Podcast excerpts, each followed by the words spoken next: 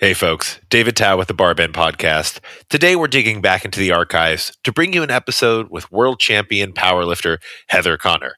We hope you enjoy, and we'll be back next week with a brand new episode of the Barbend Podcast. The whole thing you want in this sport is longevity. And if you got to take yourself out of a competition, if you got to put your ego aside to take care of this injury, please do it because you're going to regret it if you choose to compete and get more injured and you're out for like over a year to where you can't even go to the gym. Welcome to the Barbend Podcast, where we talk to the smartest athletes, coaches, and minds from around the world of strength. I'm your host, David Thomas Tao, and this podcast is presented by barbend.com.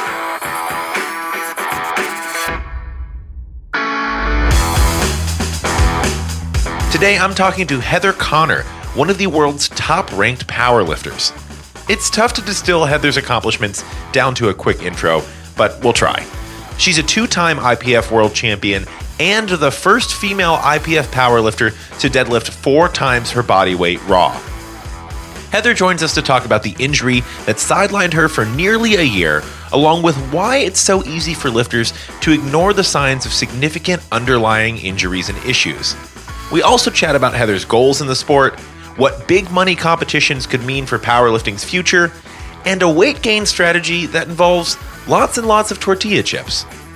Also, I want to take a second to say we're incredibly thankful that you listen to this podcast. So if you haven't already, be sure to leave a rating and review of the Barbend podcast in your app of choice. Now let's get to it.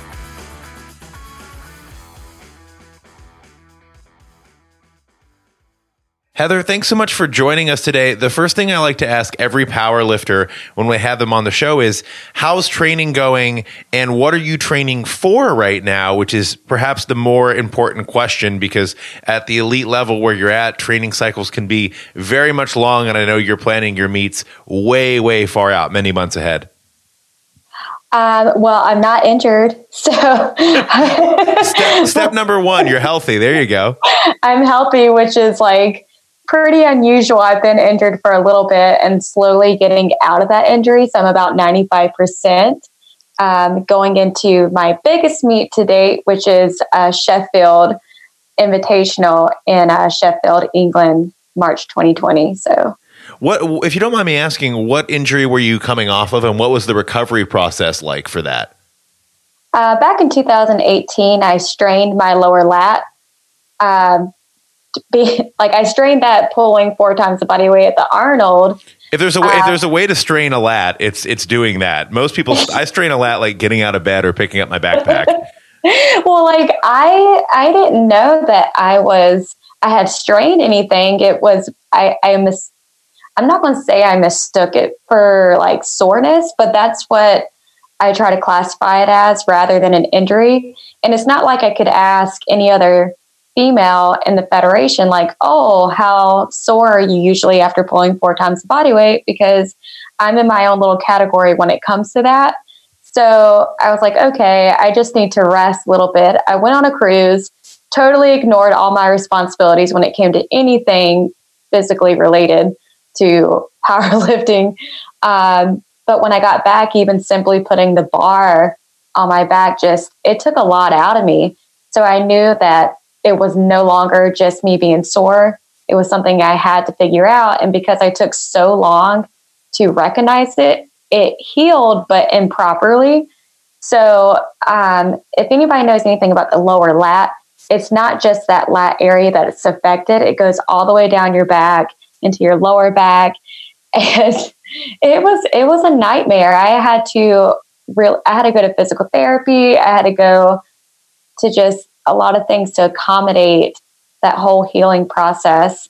And it's taken until now to really see that strength coming back to where it used to be. I think when people think injuries, we think like big catastrophic injuries like broken bones, we think torn ligaments, we think like really bad tears and things as the injuries that take a long time. But sometimes it's something in the muscle tissue that can take over a year to get back to full speed as as you experienced. Yeah, and you know, I'm, I think because like I'm super humble about that injury because it did make me step back and realize a lot of things. So now I take my training a little bit more seriously when it comes to like stretching and mobility and that aspect because I don't want to be in that situation again. I am more aware of how my body is feeling. If one day it doesn't feel good, I stop that workout entirely and just try to continue the next day, depending on how the body's feeling during that time. Because this has been a process. It's been a very uh, emotional one. I, it goes from highs and lows, and I'm finally going back on that climb to where I can start appreciating everything I had to go through during this time frame. Now, was that the most uh, sidetracking in- injury you've had in your powerlifting career?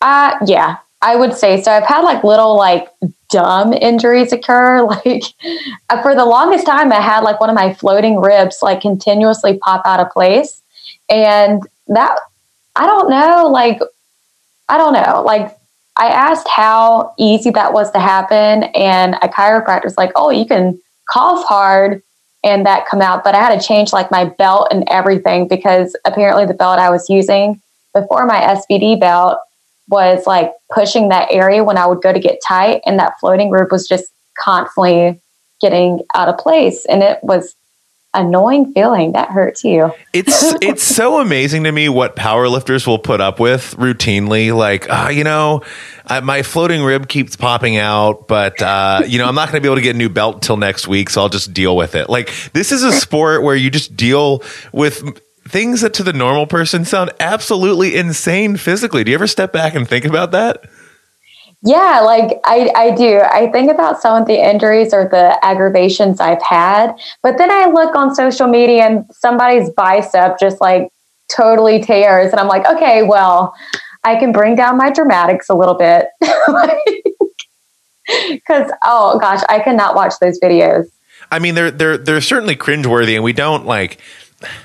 It's not something that I would encourage people to to go watch necessarily, um, but it, it certainly. I mean, it's a sport like any other. There's a risk of injury, and it's it's almost kind of sad sometimes that you have to go through an injury to be more conscientious and conscious of prepping your body and avoiding injuries moving forward. It's it's a it's a weird catch twenty two sometimes. Like it, it it'll never happen to me until it happens to you.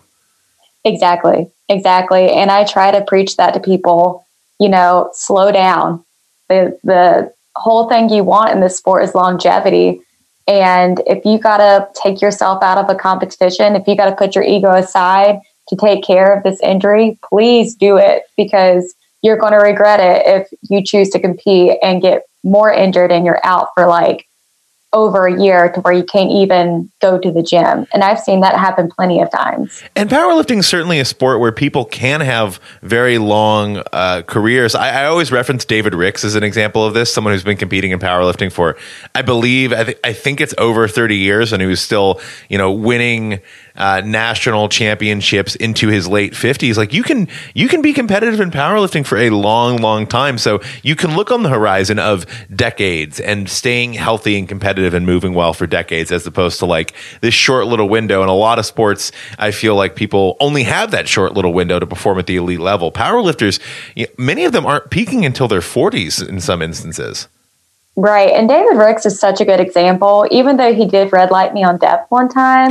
I'm going to look past that, but he is such a good example because not only has he been in the sport for so long, he has seen the changes within the sport, and he is still a top contender as a masters lifter, like in the open division. So kudos to him. but he's very, but he's very strict when judging depth. Apparently, uh, uh, uh, at least, at least that's your perspective, huh? That and he gives like the hardest press commands on bench. So, like so oh, if, if, you make a if you make a lift when David Ricks is is judging, that means you've like really made that lift. That's like a you've like you've done everything and then some. Yeah, because it's almost like he falls asleep a little bit and I'm like, "Hey, this is kind of hard." And you know, he hugged me right before that competition started.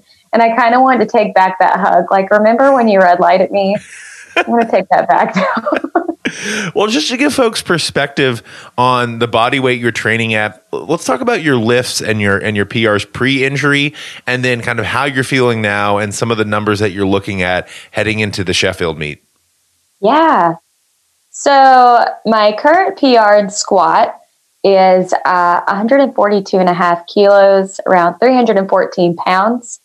Uh, bench 72 and a half kilos, 159 pounds, and deadlift is currently 183 kilos, which is around 403 pounds.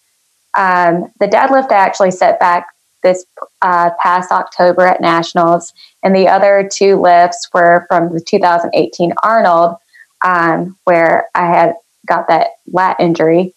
Now, uh, as we progress in my lifts, uh, my squat has gotten back up. It's around 140 kilos 308, which I hit twice the other day, which was really good. That boosted my confidence a little bit. Um, bench has gotten up to about 75 kilos, 165 pounds. And as of yesterday, I hit a 185 kilo, 407 pound deadlift which was a goal for March. So. And for reference, what those are all impressive numbers, no matter no matter who you are. But the body weight for folks who might not be super familiar with what body weight you're lifting at, your your competition body weight is uh, around 45 and a half kilos, which is around 100 pounds on a good day. so so those numbers are are great for anyone but just to put it in reference heather is call her 100 pounds. Call it 100 pounds flat. It's just kind of easy for a lot of people to imagine. So lifting four times body weight you're one of the few women in the world to do that right now. I mean how many do you know how many active female powerlifters are pulling four times body weight right now? Well in my in the ipf and uh, usapl and stuff i am the only one. As like in any federation I I want to say, and I could be wrong, but I think it's just me and uh, Stefi Cohen currently. So, like when you feel something, or you mentioned like when you strained your lat, or when you like have certain tightnesses or something from training, you're in in many ways uncharted territory as far as people you can talk to about like, hey, is it normal to feel that? Are you and Stefi on like uh, a chat where you're just like, the only two people experiencing this stuff, so you're just going back and forth comparing experiences. it, it's funny because like when I started feeling like okay, this might not be just me being sore, I did reach out to her and because you know she she specializes in stuff like this so not even just as somebody who is also pulled four times the body weight i'm coming to her as like on a professional and saying hey could this be what I'm experiencing? Because me personally, if I sneeze, oh, I'm WebMDing, and I probably shouldn't. But I knew I didn't have lat cancer, so I'm like, who who could probably give me a good guess as to what's going on?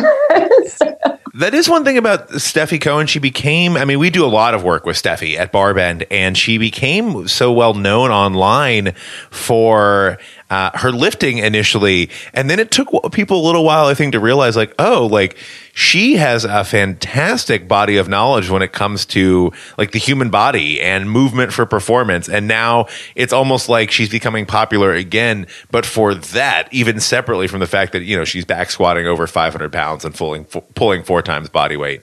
Is there anyone else in the powerlifting community who you often reach out to for advice, for counsel, or, or just to chat about their experiences? Um, I've recently and also like in the past, I've always like chatted with Kimberly Walford, who has been in the sport for a while now. Um, she just she gives me more of like a guidance into the sport and what I should be expecting as far as like social media trolls and how to respond people and who to respond to. And, you know, she has been like a, a really good mentor for me in the past. Uh, so if I'm ever in a situation to where I need to reach out to somebody that has way more knowledge in the sport than I do, I typically reach out to her and a few IPF reps that I will send my my videos to because uh, if I want good critique, I'm not going to probably ask my my friend in the gym who wants who who's always cheered me on. I want a uh, an IPF rep to be like, you know what, you could probably do this a little bit better because that's how I'm going to progress in the sport. And that's what counts too. I mean, you're at this point, you're not go gym lifts, gym gym makes aren't good enough for you, right? You need to make these on the biggest stages. Yeah, and there there has been a situation. I was um, in the gym, and I I knew like I don't know what was going on that day, but my depth on squats, just everything was off. And I did have that person like, oh, you're no, it was good. And I'm like, no, it wasn't. Thanks, but I I don't even need to send this video to my normal person because I don't even want to hear their response. I know how it looked. I know how it felt. I'm just going to do this some other day. like, you just you got to be able to separate uh, friends from who actually is going to be able to make that call when game day comes. So you mentioned trolls in social media and reaching out to to Kim about how to handle that and to kind of handle yourself online for better or for worse, and people have very different opinions about this, part of being an elite level powerlifter, one of the best in the world, it seems like you're almost required to have an active social media presence. It's something that sponsors want, it's something that you know federations want to help hype events and, and your performances. Um, let's talk a little bit about that. What okay. what has been if that's okay, what has been your what has been your experience so far with balancing the positivity and negativity that comes with having that social presence? Oh my goodness, I've gotten, well, in my opinion, I've gotten a thousand times more better than I was in the past. Like Kimberly did tell me the bigger you get in the sport, the more hate you're going to get. It doesn't matter what kind of person you are, somebody is going to not like you for whatever reason, and that's fine. Now, Heather back in 2017 would be like, that's not fine. like I, I would just go back and forth with people. And I was not the nicest person back then, but I have, um, as I've sat back, I have, I've grown mentally a lot in the sport. And now I pick and choose who I respond to. Like if you are going to spread nothing but negativity towards me, um, on like my page, I, as you know, I get some like pretty drawn out negative comments that probably took that person two minutes to type out, and I just simply delete it. Like if I start to read the negativity in it, I just pause, delete it because I'm not gonna I'm not gonna waste any more energy on it. Um, there's a difference between constructive criticism and just being downright hateful. And um, for like me being very open about my mental health, if deleting comments is what I got to do to be able to stay in a good mental space, that's what I will do. I do allow people to know that they are entitled to their opinion. However, you can give your opinion without being mean. Now, is is a lot of the hate that you get and a lot of the comments you get are is it coming from people within the powerlifting community or people outside of the powerlifting community?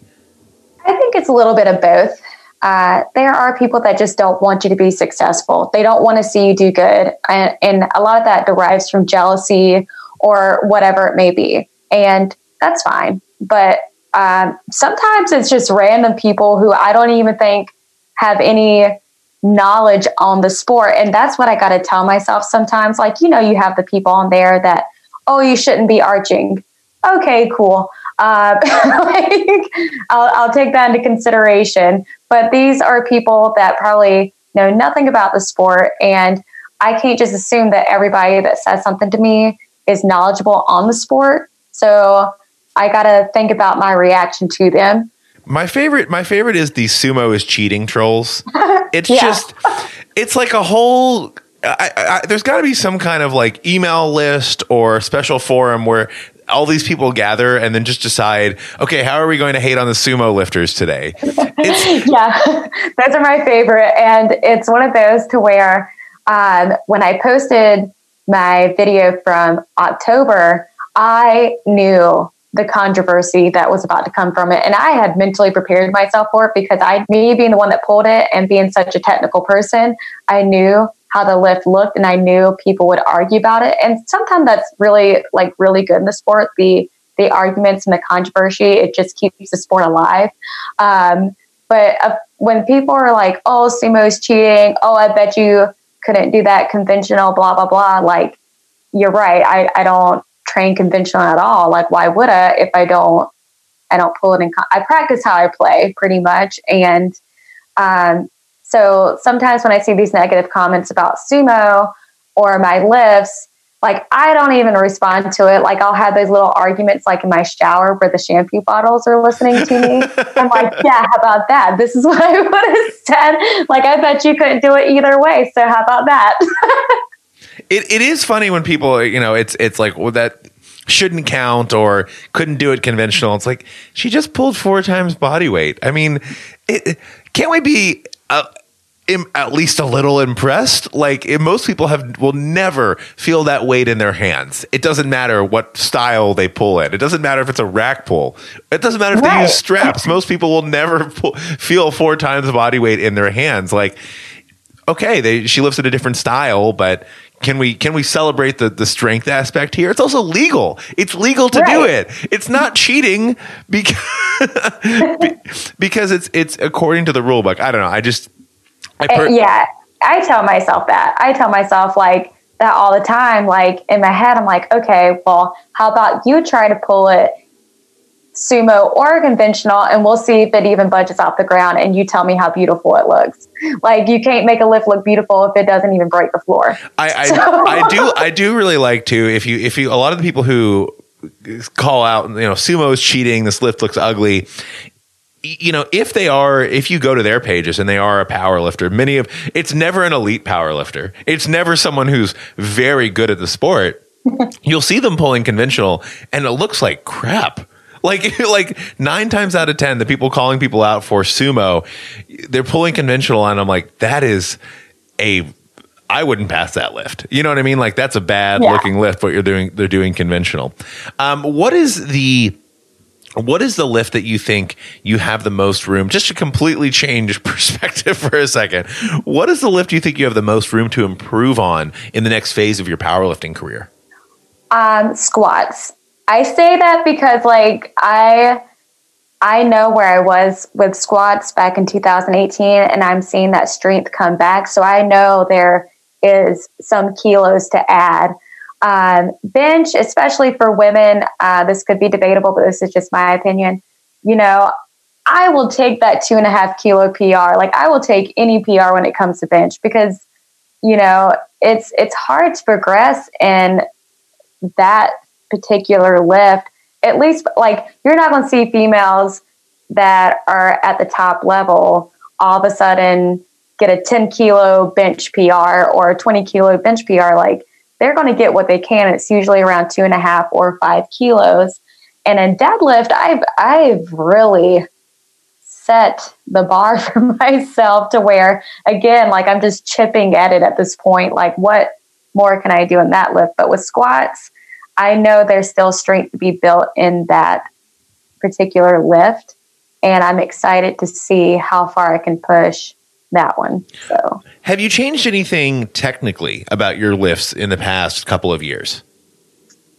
Yeah. So I, and one was like really dumb on my part. I don't, I don't know why I did this, but um, so after I used to squat strictly in like Converses, and then right before 2019 Worlds, I was like, oh, I wonder what it would feel like to squat in heels and it went terrible for me. Lift it just to, just to clarify for people who aren't active lifters listening to this, lifting shoes, not like not like high heels, but lifting shoes I mean, with a heel. It be high heels, whatever sure, they sure. want to think about. but I, I did that like a month and a half out. I don't know why. I just was like, hey, let's see how this goes, and it went absolutely terrible. Like I still won worlds, but you know, not in my best form. So right after worlds, which was in June.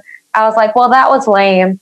I switched back to Converses and um, had a fun little competition in Ireland back in August and did great. My my lip went significantly back up as soon as I switched back to Converses and um, going into this past October, actually went with a flatter shoe, the Notorious Lift slippers, um, which have really worked out very well for me. I use them in squat, bench, and deadlift. And it, uh, for me, uh, because of how flat they are, I get a really good feel of the floor underneath. So I know if I'm going more on my toes or if I'm sitting too far back, like in the squat.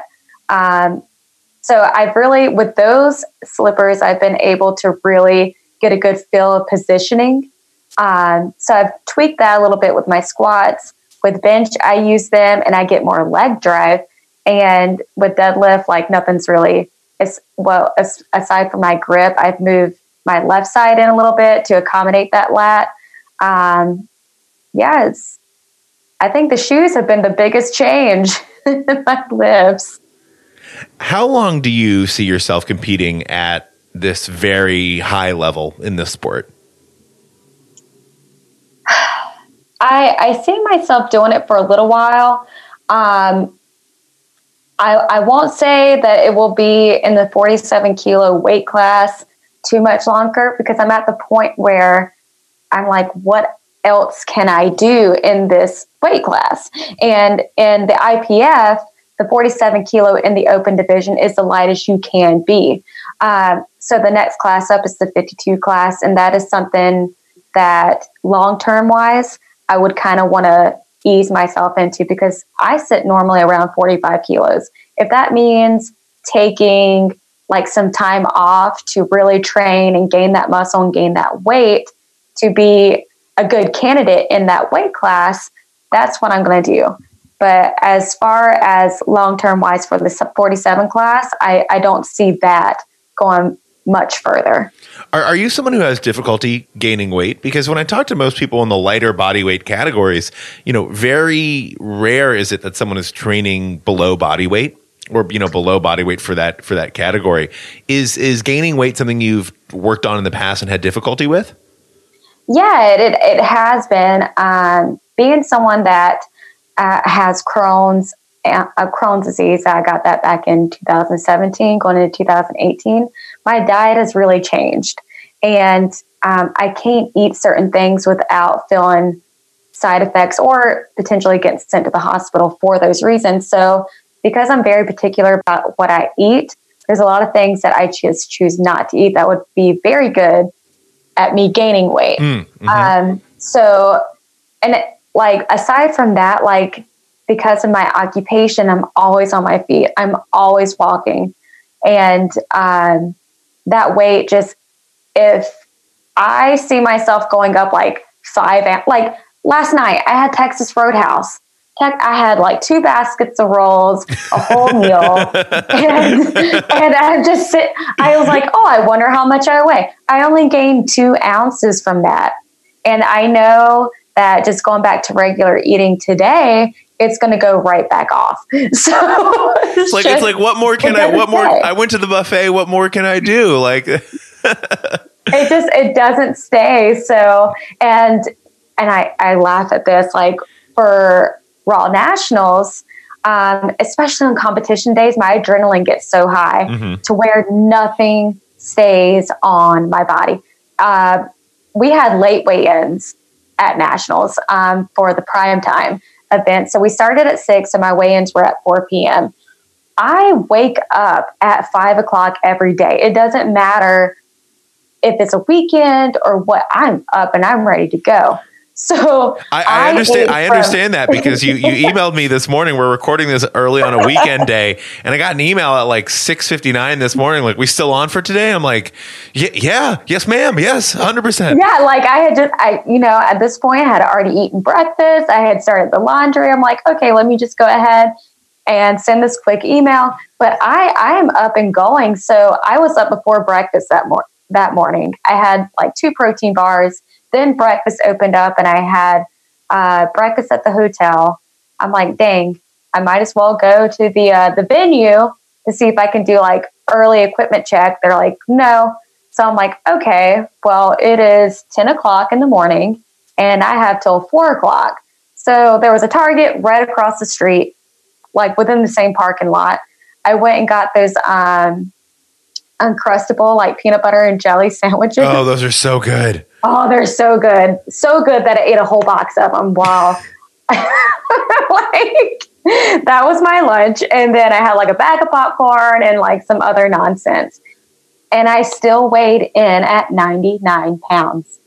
99 pounds. That this, was it. This is like this is so rare to hear this because most powerlifters, you talk about them before weigh-ins, they're miserable. They're like, "Oh, I'm eating slightly less than normal." And powerlifters, most powerlifters hate losing weight. Like most people hate cutting weight in this in this sport, at least in my experience. So the fact that you're just like housing uncrustables beforehand and still coming in under body weight it's it's a it's a rare thing. So i i wish you the best on uh, yeah. that weight gain journey uh, if yeah, you want to move you know up. i've seen some grumpy grumpy people and i have learned just you know speak to them after weigh-ins. You don't got to say hello. Just look at them don't even look at them sometimes. Like if you can eyeball like how they might be feeling just just wait. Just wait till they start eating a bag of chips or something because they are they, they probably don't know how they're coming across if you say hello. So I just I save it. It's like one of those Snickers commercials. You're not being yourself right now. You're just you're just you're just not. Um, Heather, what are some of the you know you, we've talked a lot about recovering from injury. We've talked a little bit about uh, your. Fa- I was going to ask about your favorite uh, meet day snacks, but it's clear, clearly Uncrustables and popcorn. Um, what are some, as your powerlifting career progresses, some recovery techniques and, and things that you've started to prioritize more? Um, I definitely started doing uh, post workout stretching. Um, I am a nightmare when it comes to stretching. I just won't do it. I will neglect it, and I will be the first to tell you I should probably be way better at it and I should utilize it a lot more. Um, but I have had to learn methods to keep myself not being like the mind of like a seagull when it comes to stretching. Like I have to do it. I can't get distracted from doing it. So I've turned on like my favorite like Netflix show and I do it at home to where I'm not at the gym socializing more than I am stretching. Um, so I've really prioritized that part uh, pre workout and post workout uh, stretching and mobility. Taking those salt baths, really been doing that, and making sure that right after these workouts, I'm having like a proper meal. That's not going to make me feel like poop before I go to bed. So, well, Heather, that's that's kind of the the end of the questions I had for you heading into this recording. Where is the best place for people non trolls to keep up to date with what you're doing online? Um, non trolls. yeah, not, yeah. Where, where, do you send the trolls? Where's the account where you send the trolls, and where's the real account where you send the, the fans? Um, I always send them to my Instagram account. Like that's where I'm most active. All you know, heather.e.connor. Um, but yeah, I, I just started a YouTube. It's actually the same name as my Instagram, so it's super easy to find. I think. so I, I've started like I just have like one video, so I'm not like cool or anything. Hopefully, I can get better at that. You're, you're, you're basically a professional YouTuber right now. yeah, like I don't know why I'm not like rolling in the dough right now. Has anybody like seen my video? Jesus, my is my video. Check out, guys. Check out my check out my video on YouTube. It's on YouTube. It's Make sure just, you like and subscribe. well, Heather, it's been an absolute pleasure. I really appreciate you taking the time. I was going to say early on a Saturday morning, but when we're recording this, but it sounds like you've been up for six hours already. So uh, happy yeah. afternoon. Thank you. um, yeah, and we'll uh, we're we're really excited to see um, all the stuff you have coming up, especially the Sheffield meet in uh, 2020, and all of your performances beyond that. Really appreciate you taking the time. Thank you so much. I appreciate it.